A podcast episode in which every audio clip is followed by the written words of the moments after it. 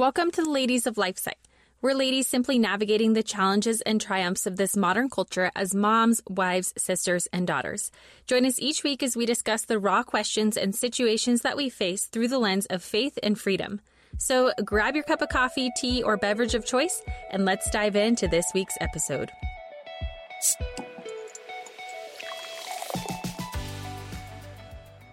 Hi, everyone, and welcome to Ladies of LifeSite. I'm Lisa, and I'm joined by my co host Rebecca this week, and we have two very special guests today David and Margaret Bereit.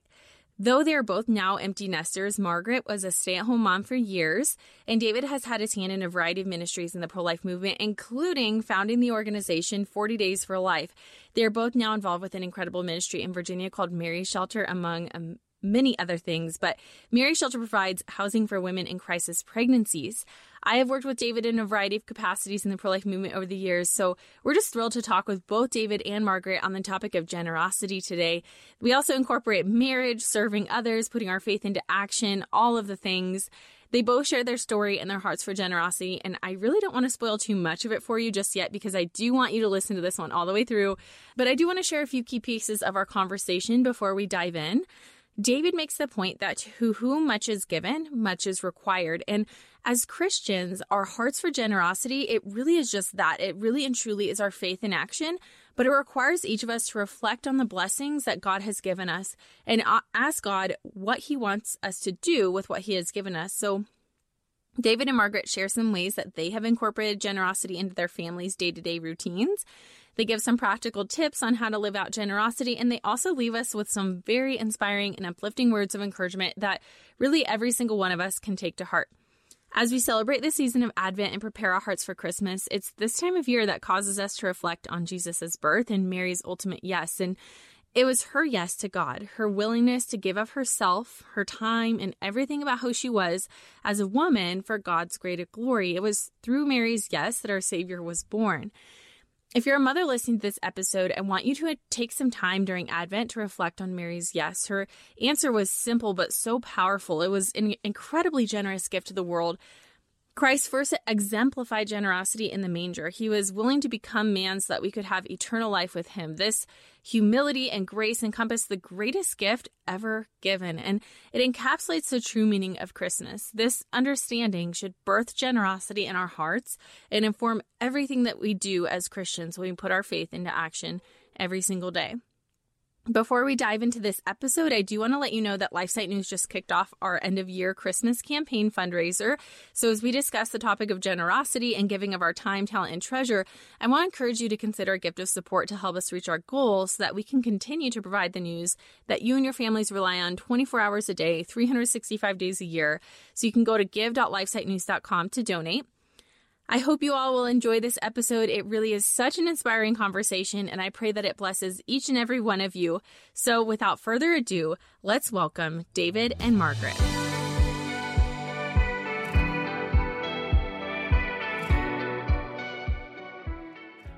Well, thank you so much, David and Margaret, for joining us today. We are just so thrilled to have both of you today to talk about generosity. And as we're in this season of Advent and preparing for Christmas and preparing our hearts, we're just so blessed to have you today. Thank you for coming on.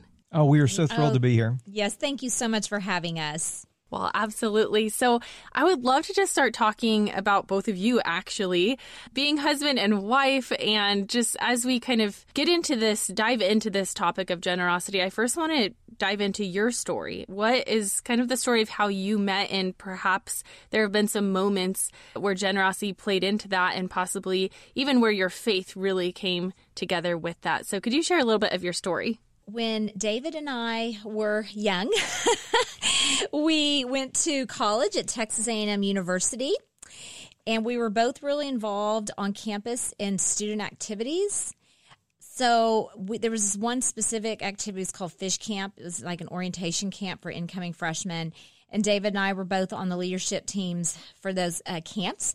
And we, through that, we had the same group of friends, like big group of friends.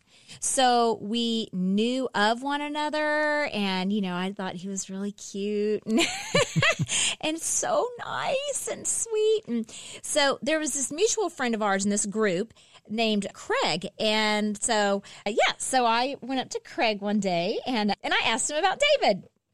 well, what she apparently asked him was she said, I want I want David Bereit to go out on a date with me. And Craig said, Oh, well, I'm I'm friends with David and, and I could tell him. And she said, Okay, please do.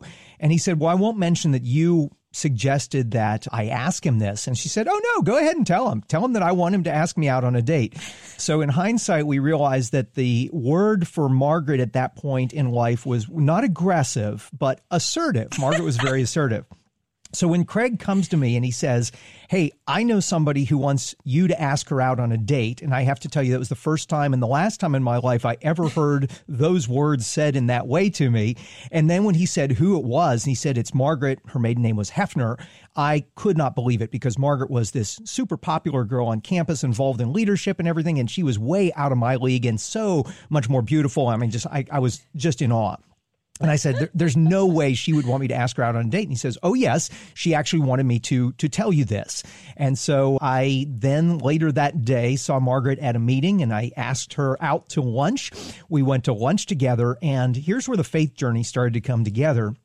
While we were having lunch on our first date, Margaret starts to share with me her love for her lifelong Catholic faith and she's sharing how much she loves being a Catholic. I was raised Protestant in the Presbyterian Church, but I was always fascinated. My Boy Scout troop growing up had been sponsored by a Catholic parish, so I'd had a little bit of experience with Catholics.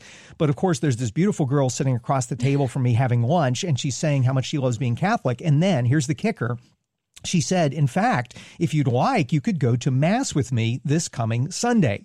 Now, I'm no idiot. This beautiful girl said yes to a first date and she just opened the window of opportunity for what would be a second time to be together. So I said, absolutely yes. and so we went to Mass together that yes, Sunday and we've gone to Mass together ever since, even for the 28 years that I was not a Catholic. So that's how we began our relationship.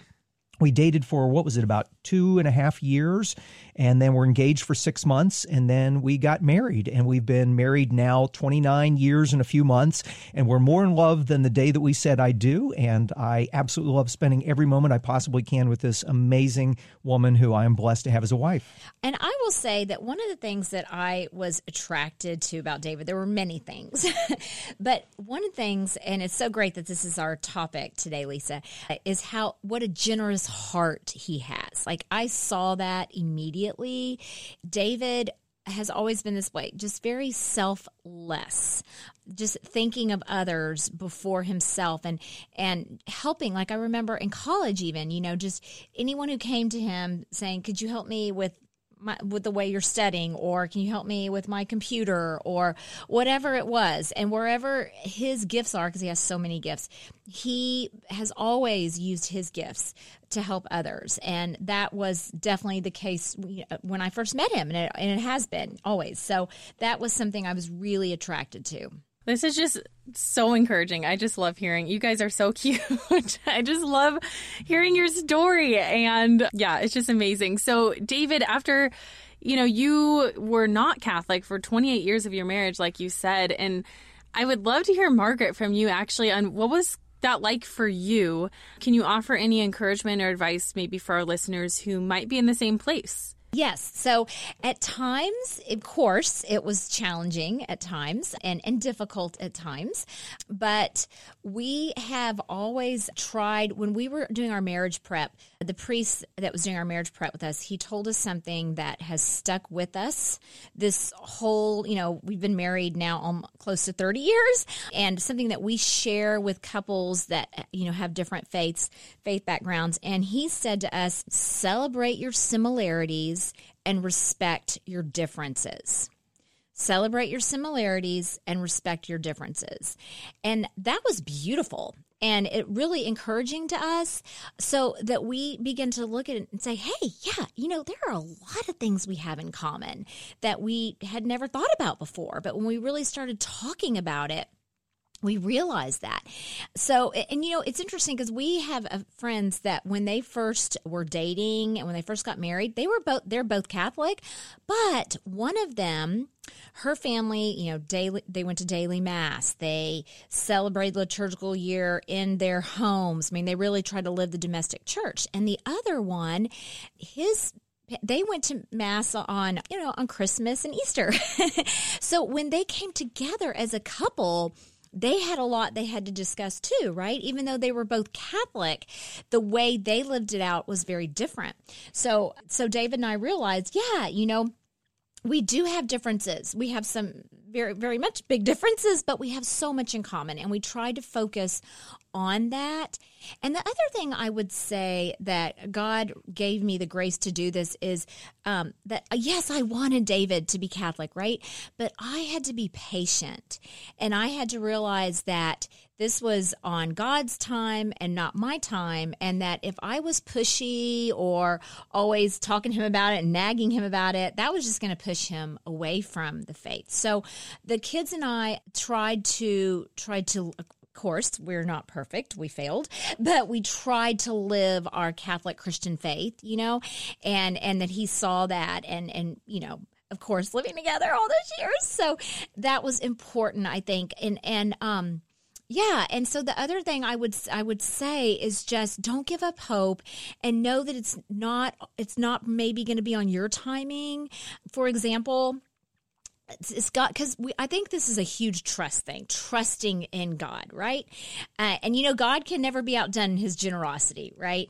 And even when we we don't understand the timing, but when our children were little, I prayed so hard. Like when they were preparing for their first communion, I prayed so so hard, and I was like, Lord, you know, my dream and my wish is that when like when our daughter Claire, when she received her first communion, that David would receive his first communion, you know, at the same time she did, and then when our son Patrick but he didn't. And when then when Patrick received his first communion, I'd been praying, praying, praying for so long. Please, Lord, let David come into you know come to church and receive his first communion with Patrick, and that didn't happen. You know, and I remember on Patrick's first communion day being very bittersweet for me. I remember and during the party going into our bathroom and this was after his first communion, and everyone was at our house. And I went to the bathroom, I closed the door, and I, I, I, sat there and cried a little bit.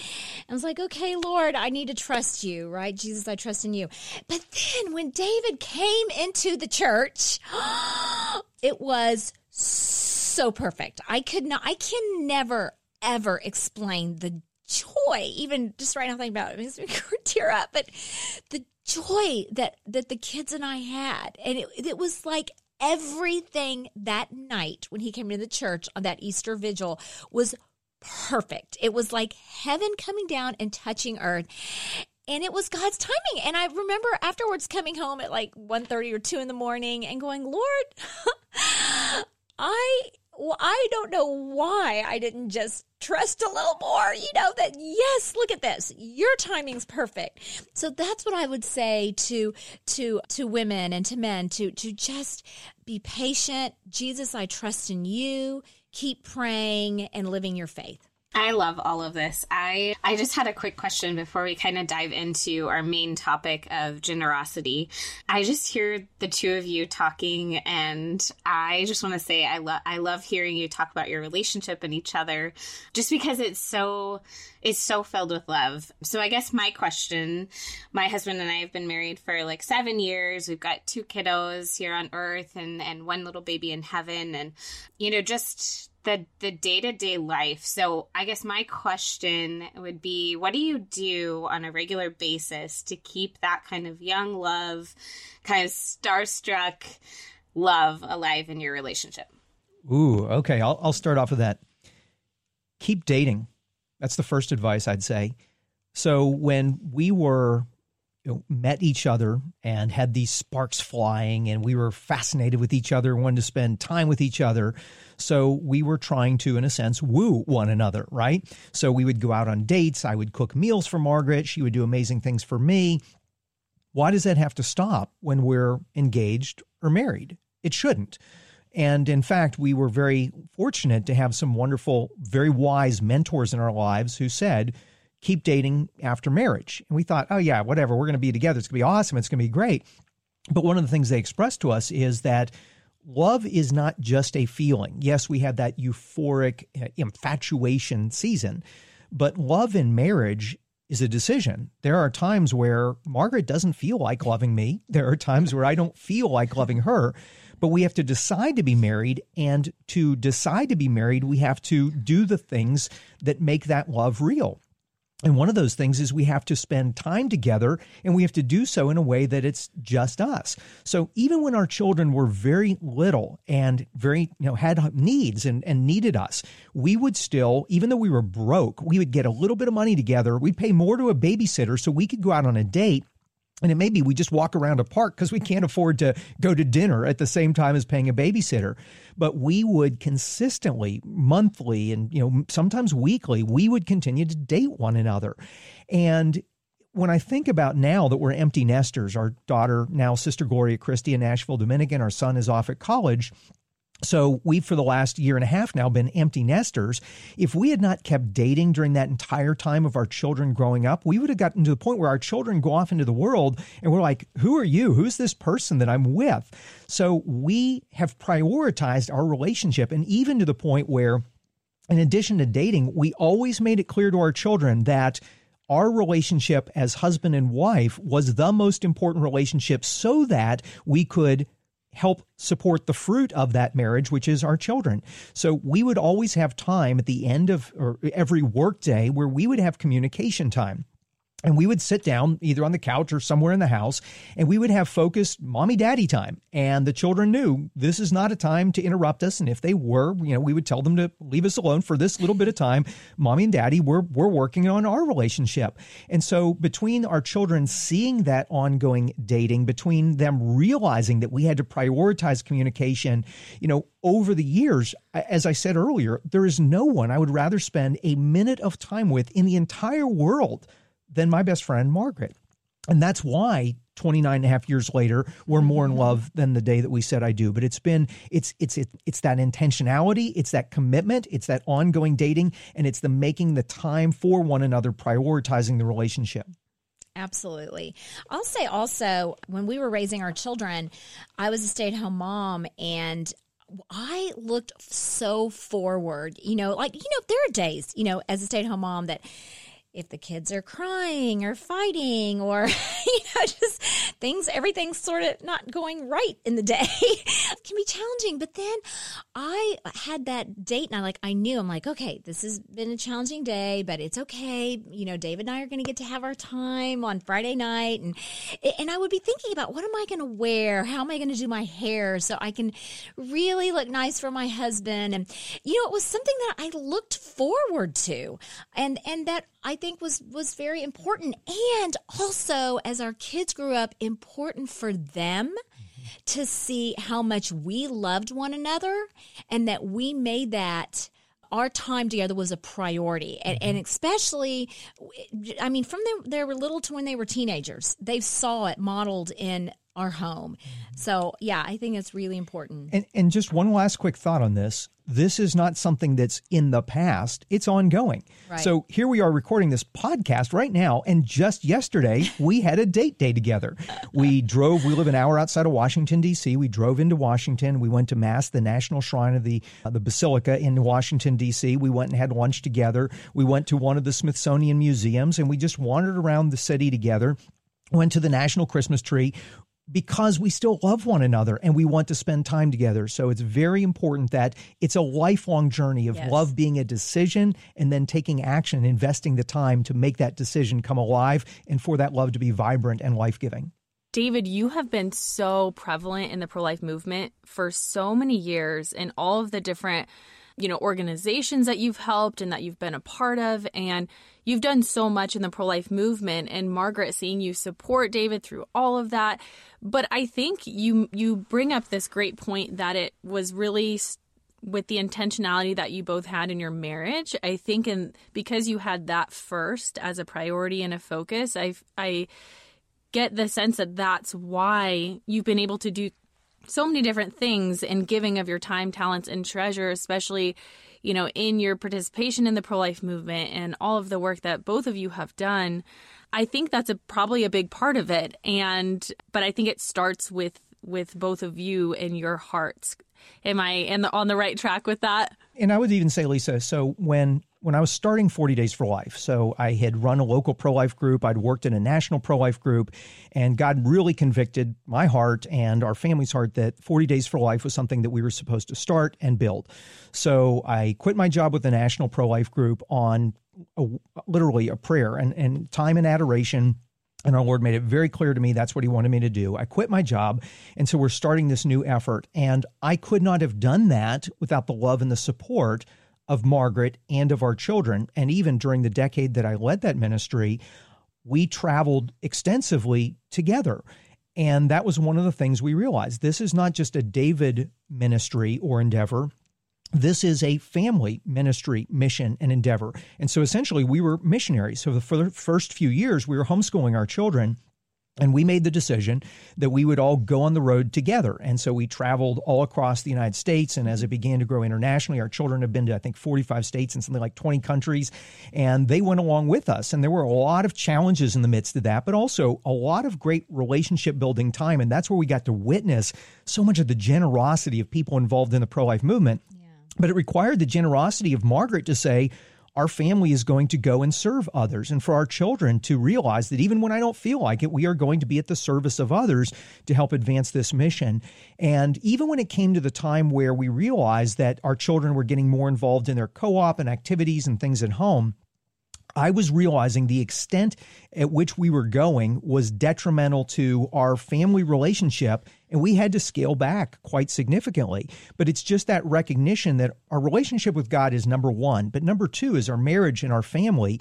And as a result, our mission will always be something that doesn't take away from, but something that our family can can lean into, can generously give to serve others. But if it's harming our family, we have to really reprioritize. So it was kind of that ongoing discernment about the generosity of where do we invest our time, talent, and treasure individually, but also collectively in our marriage and as a family. With involving your family kind of in in your involvement in the pro life movement and your ministries, was teaching your kids generosity like a lesson you had to teach them or was it strictly just through having them you know join you in these experiences and watching you you know play out your faith in that way or was it something you specifically had to be intentional about teaching them or maybe a, a mix of both I mean, I think it was a little bit of a mix of both. Someone gave me this, I'll just give a little example um, of this.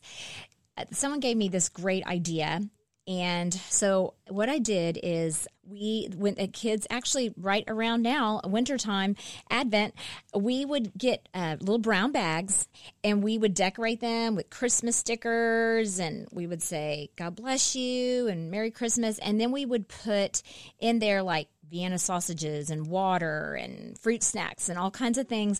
And we would keep them in our car with us when the kids and I were out and about running around. And then we, when we would see someone who was hungry and someone who was homeless, we would give one of the bags to them.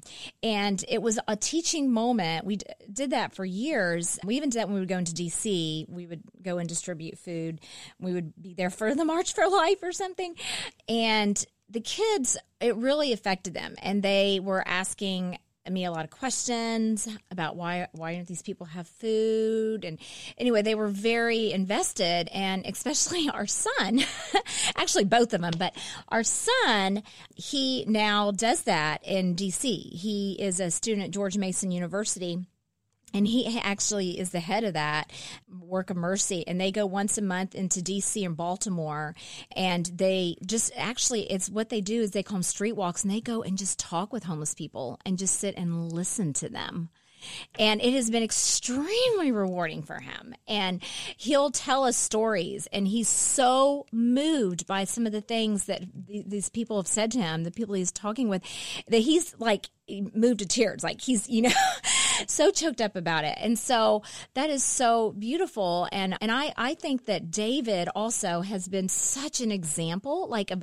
of living generosity. So, because we took he said we you know we took the kids with us we all went together as a family when we would travel and the the kids would see him they would see him giving of himself and pouring out of himself to those on the sidewalks praying and people who needed encouragement And so he and he also had them speak too, which was so great. Our children. Yeah. so I really think they learned from him so much about being on mission and being a missionary in a sense. And so our daughter uh, Claire, who's now a Dominican sister, uh, she, her name is Sister Gloria Christie when she was at University of Virginia in college, she went on a mission trip. It's actually several mission trips. And our son is now looking at going on a mission trip this summer. So it's definitely something that I think David has been such a beautiful example of that for them. Just a couple additional thoughts on that. Margaret, as a homeschooling teacher, really felt that the most important thing we can instill in our children is not just academics and and book skills but it's faith and so margaret really integrated the faith into everything and bringing the liturgical calendar alive in our house and all the different seasons of the church and and also just the importance of of virtue and character and so as a result, Margaret was very much teaching them through great literature and through a service that they did together in the midst of their homeschooling. But then also, I think of the old phrase, what you do speaks so loudly that what you say I cannot hear.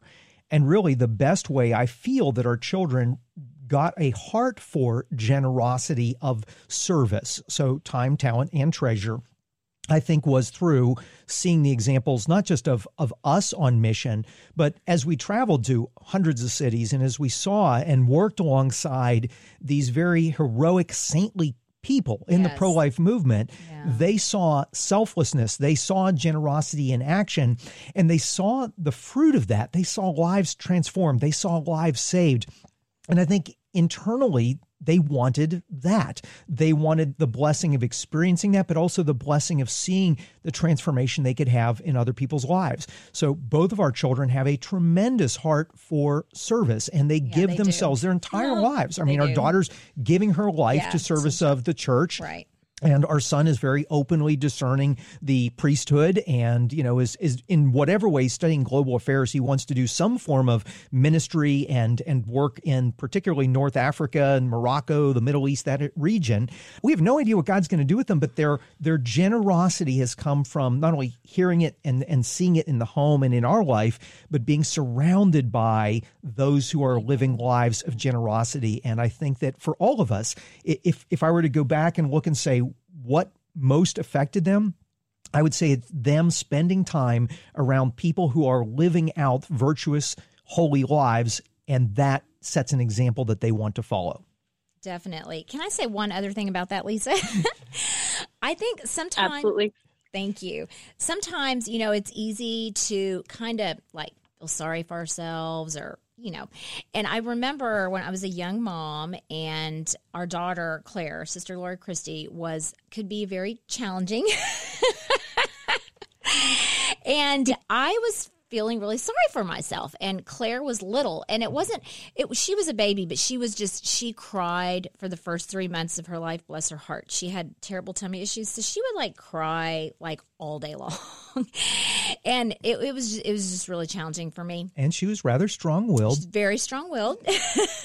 Wonder where she got that from. served her well too but yeah anyway, so I remember a friend of mine, and I think it's so important to have virtuous friends who are going to be honest with you too. You know, when you need to hear something. And so I remember from I'm just kind of complaining and kind of woe is me. And uh, she said to me, she said, "Have you ever thought about taking her, getting out of the house, and just going and serving others?" And I was like, "Oh, well." And so this friend suggested going to a nursing home. And I was like, oh, that's a great idea. So I did. I started doing that every week. And that was one of the best decisions. Thank you, Holy Spirit. Thank you, wonderful friend who didn't sit and just say, Oh, I'm so sorry. Let me, you know, thank you. And pu- pushing me out of my comfort zone, right? Well, Claire, first of all, I thought, oh, she's, you know, she and I are going to bless these people. But really, what happened is that we were so incredibly blessed. They adored her. Like, literally, I would dress her up like in hats, like I would dress her to the nines.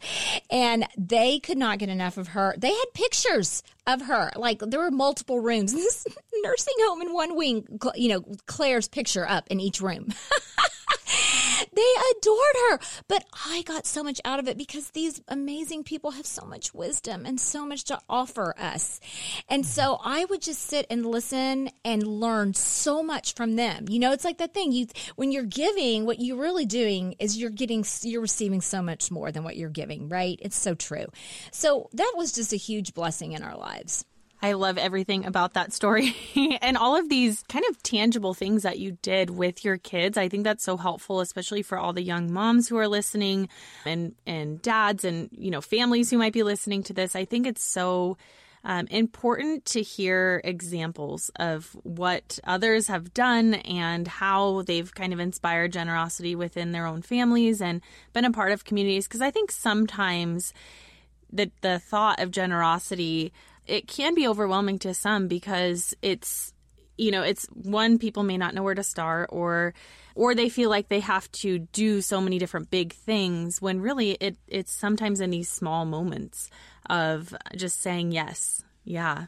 So, do you have any other maybe tangible tips or examples that our listeners could take and consider perhaps to do during Advent with their young kids or their families? What are a couple more ideas maybe that you might have for them? For each of us to understand that there are areas that God has has really prepositioned us to be able to serve others and he he wires each of us differently. And when I you know, I, have a lot of young people who come to me, a lot of young leaders asking for mentorship, and, and a lot of what I try to help them with is to figure out what's the the mission or what are the the causes that God wants them uniquely involved in. And not that I have all the answers to that, but a lot of what I've come to realize is it's it's kind of a, a, constellation of a few things that all overlap. And and this is what the, I would just say is a discernment process to say where can and should we engage, whether it be just as a short term Advent type project or during the Lenten season or, or maybe as a mission that your family can be directly involved in. So, number one is what are your passions? So, what is it that you love? What brings you joy? But also, what are you passionate about because you have heartbreak in that area?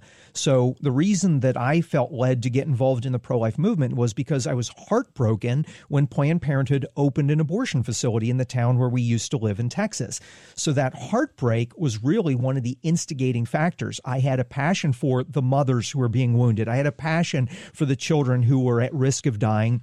And I had a passion for what the Christian community can do in response to this challenge because I believe that we are called as believers to speak up for those who cannot speak for themselves and to rescue those being led to the slaughter. So that first step is just look around and say, where does my heart ache or where does it break? Where do I find joy? Where do I have a passion? So that's that's kind of cluster number 1. Cluster number 2 is what are you good at? There are some things that I'm absolutely terrible at. In fact, a lot of things I'm absolutely terrible at. But are there things that throughout my life I've started to see, oh, here's where I have a skill, here's where I have a talent, here's where I've had experience, here's where whether I've gotten my education or whatever it is, but what is the the kind of the life pattern that God has shown me about the things that I'm good at because if you use the things that you're good at to address something that you're passionate about, you start to see some real kind of traction developing there. And then the third cluster, and again, these are just questions that we can use for discernment. And then I'll let Margaret maybe address some some more practical examples of, of living this out in the family. But the third step of it is what is it that the world most needs?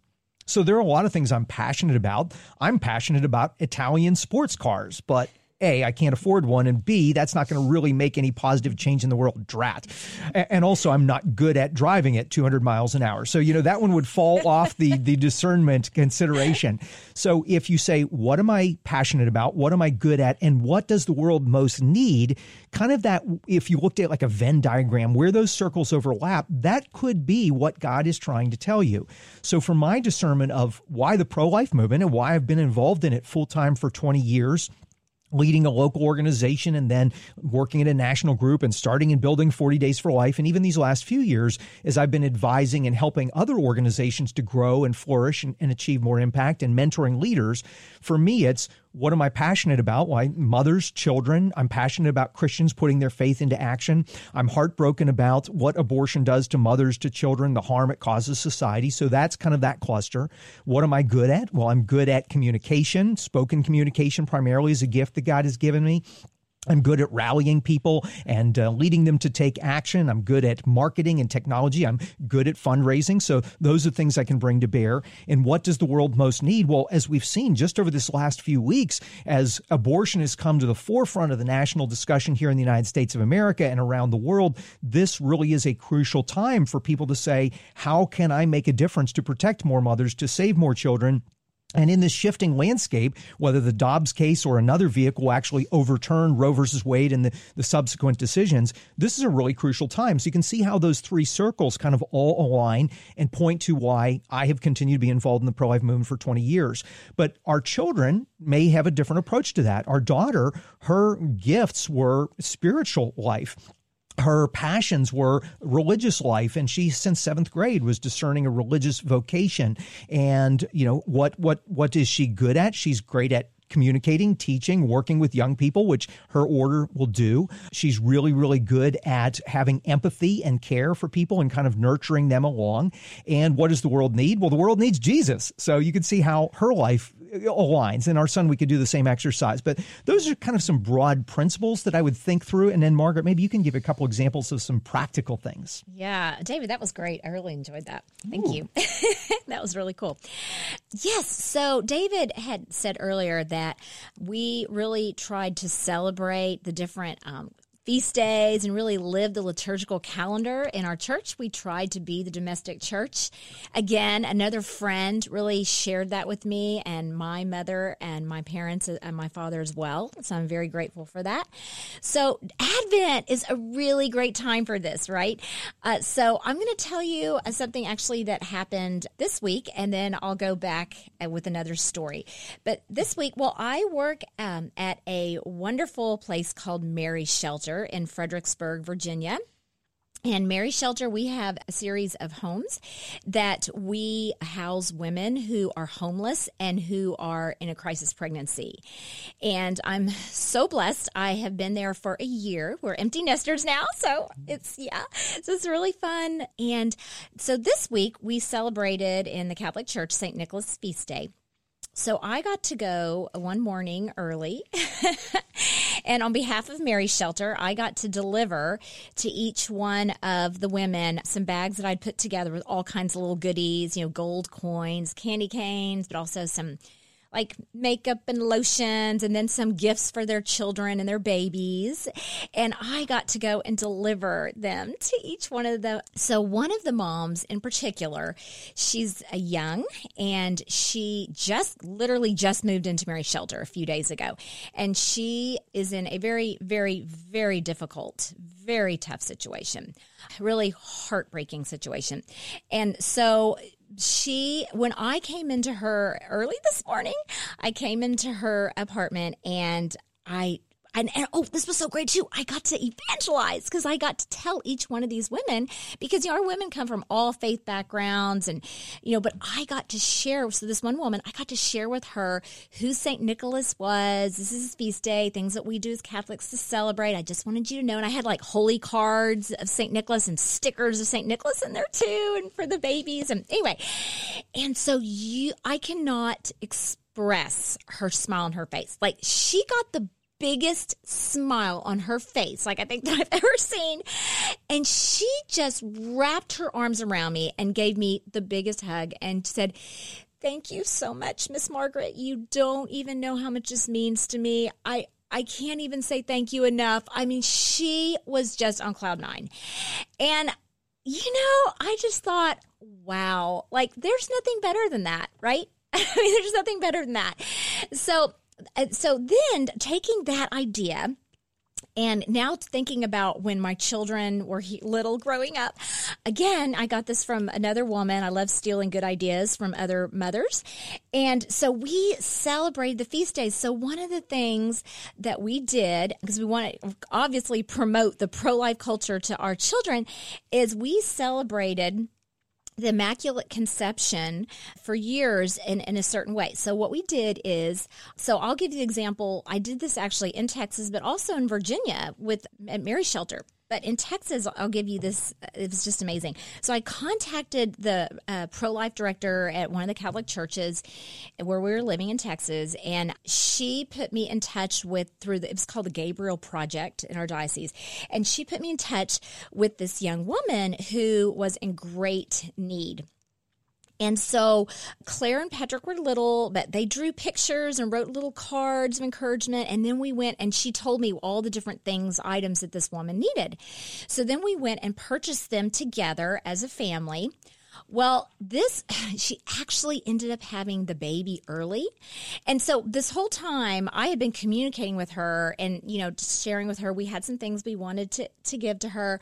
Well, she had the baby early. So she ends up having the baby on the Feast of the Immaculate Conception and she had the baby that morning. Well, she wanted us to come. We actually came to the hospital and saw her that evening that she had the baby on the feast of the immaculate conception and david came with us and we all went together to her room and she's in there by herself and we just shower on her all these gifts and these cards they had made and she just started crying and she, you know it was just beautiful. It was the holy spirit right? The only the holy spirit could orchestrate that right? So is that going to happen every time? No. But it did that year and it made such an impression on my children too. And then we got to talk about that. Like what did we learn from that? Like how did you feel when you saw how thankful she was for your for your generosity and for your cards that you made. You took your time and your talent to make those little cards you know and all the things we gave her. So praise god. And so yeah so that's what i would say is to to live the domestic church in your homes and look for ways that you can serve the body of Christ and do that around feast days. December 6th and December 8th those are or December 12th our Lady Guadalupe those are great times to serve others. And you know what? Maybe it's a mom saying I have like five little kids and I can't, you know. But you know what you could do? You can call up the local shelter. You can call up the Gabriel Project and you can say, is there a mom and some children that really need like special prayers right now? And they'll let you know. I promise you, they will let you know. Call us at Mary Shelter and, and, and then pray, say the rosary or say a prayer or offer up when you're having a really challenging day for that mom who's in that crisis pregnancy or in that homeless shelter. Lisa and Rebecca, could I possibly just add one quick summary of Margaret brought up Mary Shelter because I think it's so instructive about generosity and particularly as it relates to the pro life movement. Is that okay? Absolutely, of course. Mary Shelter was started by uh, a woman named Kathleen Wilson and a few other women in our community. And it was started 15 years ago because they saw the abortion rate was high in our town and they realized there's a need to come alongside women amidst a crisis pregnancy, but also after the child was born. And in the pro life movement, we're often accused of you don't even care about the child after the child is born. Well, Mary Shelter dispels that myth. So early on, yes we got to know Kathleen and we saw the ministry and we helped out with, you know, went to a couple of the fundraising small gatherings they did. And we have watched this ministry blossom to where they now have, is it five homes and? Well, we have enough, we have enough housing for 16 women and their children. And we are looking, or we're purchased another home. So we just found that out. It's very, very exciting. Mm-hmm. So the beautiful thing is watching in our community as hundreds and hundreds of Christians across faith traditions, I will say a large percentage of them are Catholic Christians, coming alongside and saying, We want to walk with these mothers, we want to walk with these children. So anytime Kathleen has a need, diapers, boom, instantly they get instantly. diapers a family that needs coats, boom, they instantly get it. Yes. And as we've watched this ministry grow and seeing so many of these mothers' lives transformed, it's not just about saving the baby, but it's also about helping these mothers completely renew their lives and some of them beginning faith journeys and some of them finding jobs or finishing education and being able to go out and become nurses and all these other things. It's beautiful to watch what that generosity yields. But what has really been moving for Margaret, her role is going back to those different questions, Margaret has many gifts, and one of Margaret's greatest gifts is the gift of encouragement. And she's a great cheerleader, as you can tell from our conversation here. so when Kathleen asked Margaret in this empty nesting season, Hey, Margaret, would you come in and be a mentor and a cheerleader for these mothers and for their children? Margaret has just uh, d- dove into that and has really been a great encourager and helper and, and working with the mothers my role is very different. So I serve on the board of directors of Mary Shelter. I am not as equipped to deal with the kind of the messiness, although I sometimes go with Margaret to repair toilets and do other things that need to be done. True. But I'm just not, I, I, just am not quite as equipped to be that listener and mentor along the way with these mothers and the patients to deal with. They're overcoming so much physical abuse, sexual abuse, and, and so many, so, so much. much baggage that we can't even imagine. Yes. But I can bring my experience of how do you grow a nonprofit organization? How do you define your mission and your messaging? And what are your strategies? And, and how do you do this? And so a number of years back, Mary Shelter was always kind of going, you know, month to month and on a shoestring budget and I suggested to Mary Shelter, hey, what if you did an annual banquet? And so this was more than 10 years ago. We did the first annual banquet and it brought in like $78,000. And then the next year it brought in more and then it brought in more. And then when COVID hit, they had to go to doing some online fundraising. And so I was talking to the director, Kathleen, the other day about the ministry. And she was just talking about the amazing generosity of the community. And she said, yeah, we were just thinking through, you know, our most generous supporters of Mary Shelter and you and Margaret are right at the top of the list. And I said, Kathleen, we don't have the capacity to give it anywhere near the level of other people. And she said, Oh, wait, think of how much you have helped to bring in for Mary Shelter. And she tallied it up. It was well over a million dollars not from our pocket, but by encouraging and using our gifts to invite others to give. So as we think about, you know, how can we in the pro-life movement, how can we in our faith life, how can we during this Advent season be generous?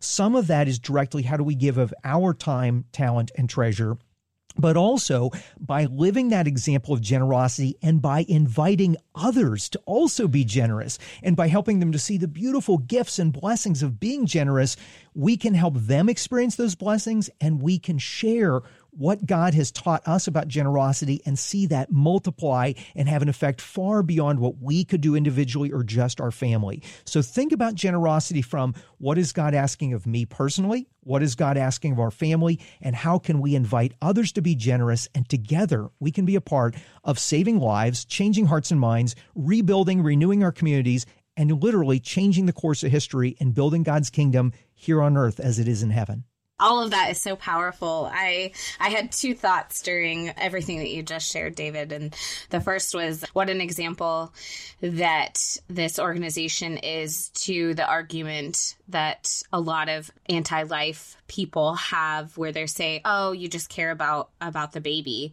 and that's it and you just want to just want to get these babies born and and then you're going to walk away and and leave the these families just in the dust." Clearly, as as example here you know we we don't do that as pro-lifers. We we believe in in supporting life from from beginning to end and it's such an example. And i know there's so many other houses and organizations similar to that across the country. So that's amazing. And and to be a part of that is is I don't know, it's just special, like you said. And the other thing that I am just in awe of is the this idea that you keep coming back to of you know, everybody has different talents, skills, and abilities. Obviously, we're knit together by God with unique unique things that we get to do and passions and then those god-given talents because of what what fuels us and how that is that is a great example of being the hands and feet of Christ because you know you need more than more than just an encourager you need somebody in the background doing doing the other work. So i just i'm in i'm in awe of, of that and that reminder is so important. So i'm going to shift a little bit and go back kind of at the beginning of the episode. Margaret said something that she was very attracted to your heart david for generosity. So where do you think that kind of heart for generosity first came from?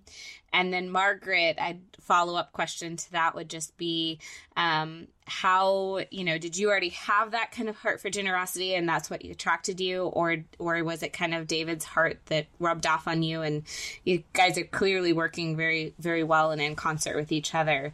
I'm just interested to see how that fueled over the years. I was blessed to be raised in a wonderful Christian home My mom and dad loved one another. We went to church every Sunday. And so, in that environment, it helped to foster an understanding of the importance of faith and what does that faith call us to do. So my parents were incredibly generous, not only to the church, but in service and, and helping others. And then I grew up in Boy Scouts and, uh, you know, during that season, and I know Boy Scouts has changed quite a bit, regrettably, but it was a very service oriented organization. And as I worked my way up to Eagle Scout, I had to do a lot of service projects. And then when I got to college and realized that a lot of my greatest life learning would come not through the classroom, but through the involvement in extracurricular activities, all the activities I chose to get involved in were service activities, whether it would be, you know, the freshman orientation program, Fish Camp, that Margaret and I met through, where we would help freshmen kind of navigate this crazy leap from high school to college. And it's scary. And I was terrified during that. So helping them with that. Or I served on a committee called Aggie Muster, which was all about honoring those uh, Aggies, Texas A&M students who had lost their lives in the previous year and, and really helping their families to navigate through this. So a lot of the activities that I was involved in were service oriented. And then when I got into the workforce, I, my degree was in biomedical science. I thought I was going to go into veterinary medicine. Then I realized, no, I could just have a cat and that would satisfy the animal lover in me. So we have a cat today. And, but, but I finally realized that I wanted to do something to serve people. So I went into the pharmaceutical industry. I sold pharmaceuticals and I always viewed it as helping people live healthier lives. But then when I felt the call to get into pro life work, that was really a, I won't call it a complete death to self because we're all human. We all have sinful, selfish ambitions and motives in, in anything we do, even as we struggle to strive for, for humility and holiness in the midst of our journey. But it was all about someone else is in need I have gifts, talents, and experiences that can help that person in need. And though I can't help solve every problem in the world, there's something that's right before me. And kind of like Nehemiah, you know, building the piece of the wall right in front of your house, it's something I can do to be of service right now. So it was kind of just throughout the whole life that I, I've gotten that, you know, continual heart for it. I'm certainly not perfect at it, and I still have a long way to go. But the, the last thought I have is that the people that I admire the most, the role models in my life from both my personal, you know, my parents were both heroes of mine. Obviously, Margaret is a hero of mine. Our children are heroes of mine. But even those I, I admired from a distance, inevitably, they were people who lived lives of service. And as I looked, I said, that's what I want to be. I want to be a person who is generous and who knows, loves, and serves God through serving others generously of their time, talent, and treasure. And that's kind of just how God has really pulled me closer towards Him throughout my life journey up to this point. I would say for me, I was just incredibly blessed to grow up in just a wonderful Catholic home. My parents were great examples of always uh, really helping those in need around us in our parish. My my dad has uh, since passed away, and he I just remember when I was a little girl, anyone who need he loved to work on cars and he's really good with cars, and anyone who needed help with their cars, he was there helping and doing. You know, we had like several elderly women who lived on our street and they were widows and he would go and help them. He would help them with their cars. He would help them fix you know appliances. He would he was always there always doing that. And the other the other lesson that my parents taught me was just really living that pro life commitment and they made that very clear to us how important that was. We as a family would donate our time at the local pro life office even if it was you know licking envelopes and stuffing envelopes, you know, for a fundraising dinner or, you know, that kind of thing. And then we also went and we did stand and pray. We would go pray. At that time in Corpus, there was one abortion clinic left in Corpus Christi, Texas. And we would go, and I remember I was in high school and we would they would wake me up like at 6 a.m. in the morning. And I, as a teenager, didn't like that very much. but we would go as a family every Saturday morning and pray in front of that abortion center. And that abortion center actually ended up closing down. There are no abortion centers in, in Corpus Christi, Texas, none.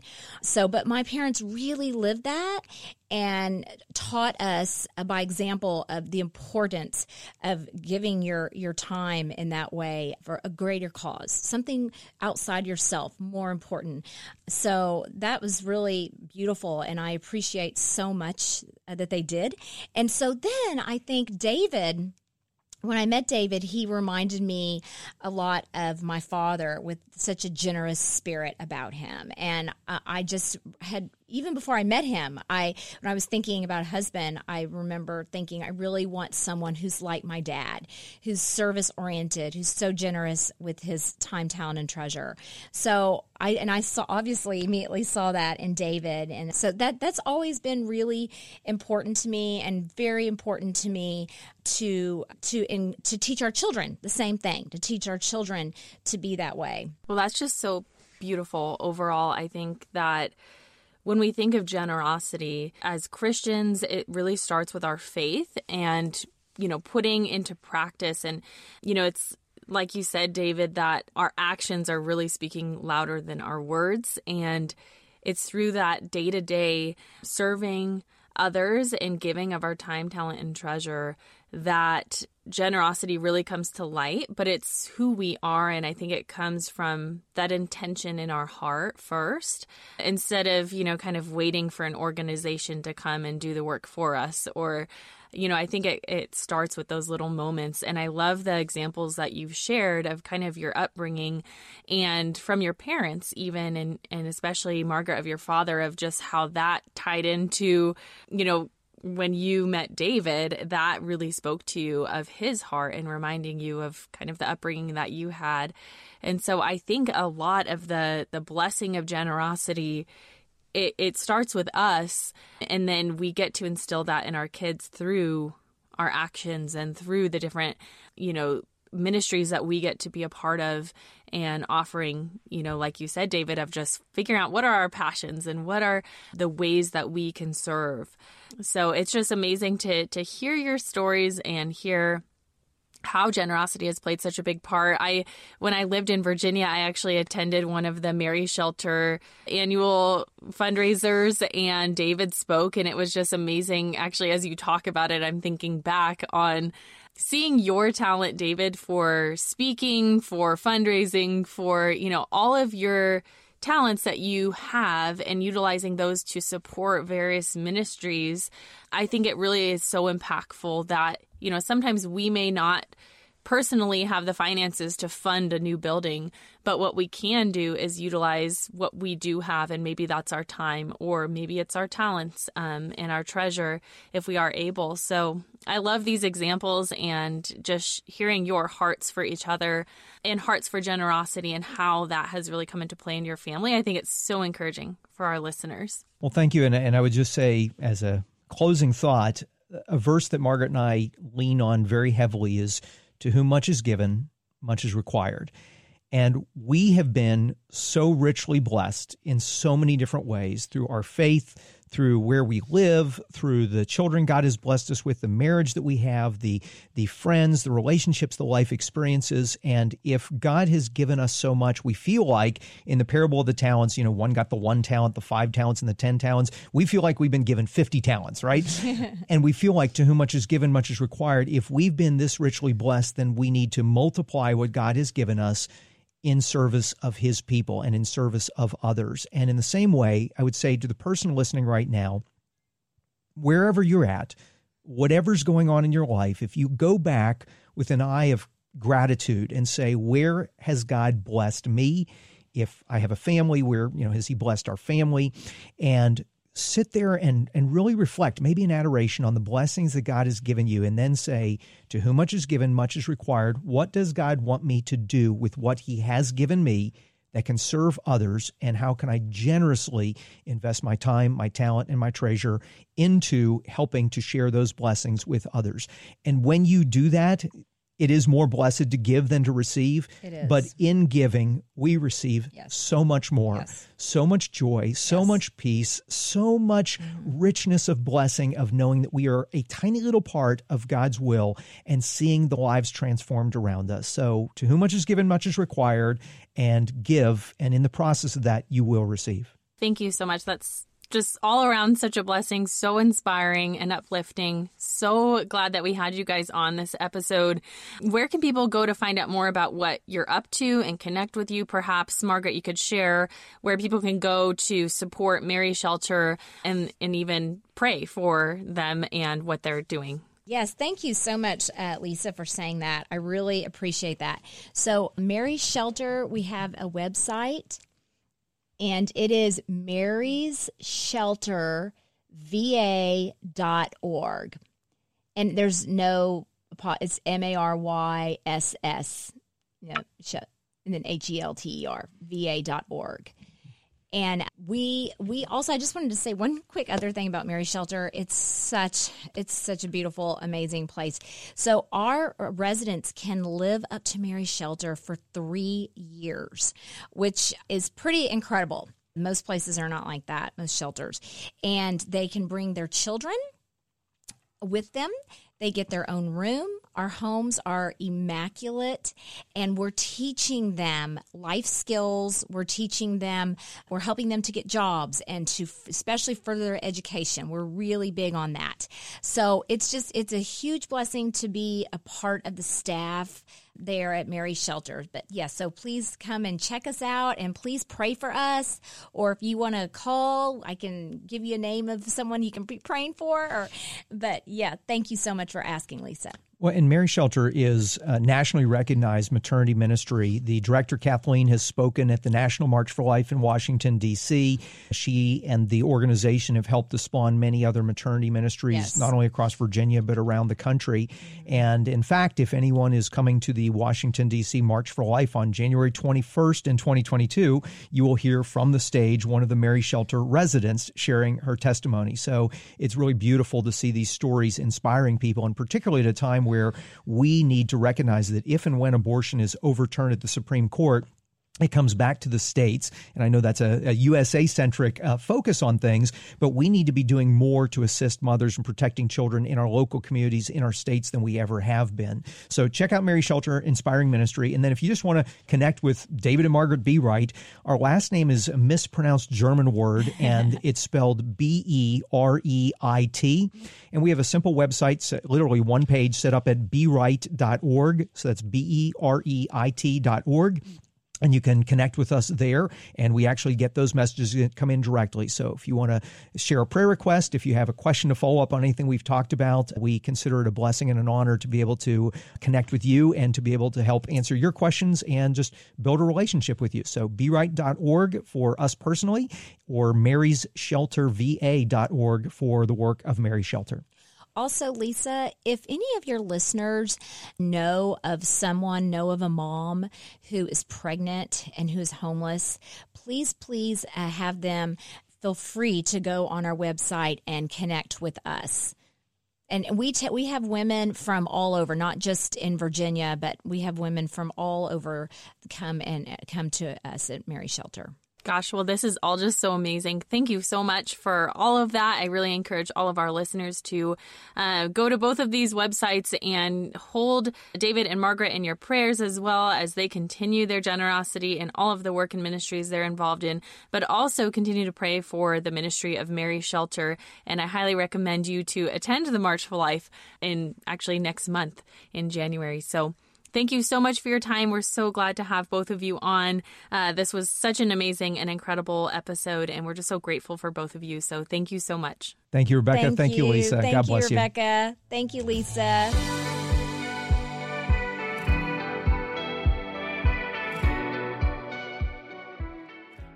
Well, thank you all so much for listening to this week's episode all the way through. I hope it's given you a fresh take on generosity and inspired you with some fresh ideas on how you can live more generously, especially in this season of Advent as we prepare our hearts for Christmas and the ultimate gift of Jesus' birth. As I said earlier, LifeSite has kicked off our end of year fundraiser this week. So, just a final reminder that if this episode has inspired you to give of your treasure, uh, I highly encourage you to support this media platform, which provides you and millions of people around the world with an alternate and traditional news source. So, I encourage you to consider a gift of support today so that our mission to bring truth to the world can continue. You can visit give.lifesitenews.com to make a donation of any amount today. Once again, I'm Lisa Stover, and I hope you'll join us next week for another special episode on Advent and how we can live the liturgical calendar more practically in our homes with our kids through this season of Advent. So until then, I hope you all have a great week.